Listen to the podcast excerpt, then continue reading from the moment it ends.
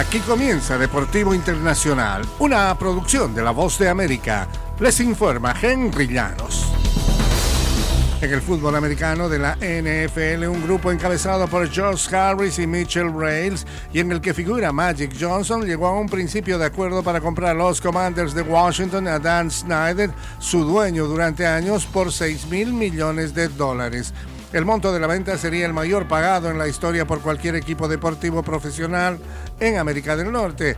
Un portavoz de los Commanders dijo que el equipo no está en una posición que le permita emitir comentarios. La liga se negó a emitir declaraciones y una vez que el acuerdo sea aprobado, Harris poseería participación controladora en 3 de las 4 ligas deportivas principales profesionales.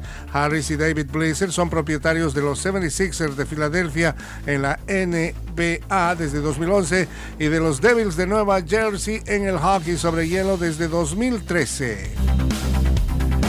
El béisbol de Grandes Ligas, después de una marcha invicta contra equipos de balances negativos, los Rays de Tampa Bay viajan a Toronto para intentar fijar el récord de las Grandes Ligas de más victorias consecutivas al inicio de una temporada desde 1990. Somos un equipo chico y la gente en la liga no siempre habla cosas buenas de nosotros, pero sabemos hacer las cosas bien en conjunto, declaró el jardinero Manuel Margot tras la victoria de los Rays por 9-3 ante los Medias Rojas de Boston para dejar su marca en 13-0.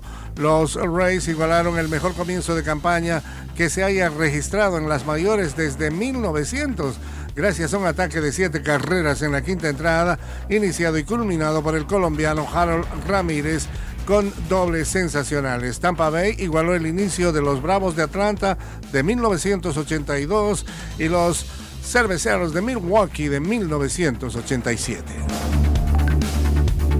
En el fútbol internacional, de la mano de autogoles postreros de Tyrell, Malasia y Harry Maguire, el Sevilla rescató el jueves un empate 2-2 de visita al Manchester United en la ida de cuartos de final de la Liga de Campeones.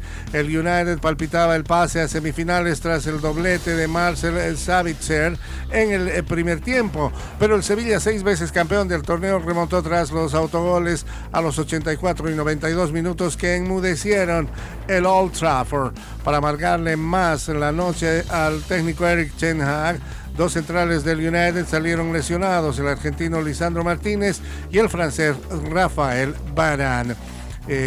Este resultado le da una tranquilidad notable al Sevilla. Y hasta aquí Deportivo Internacional, una producción de La Voz de América.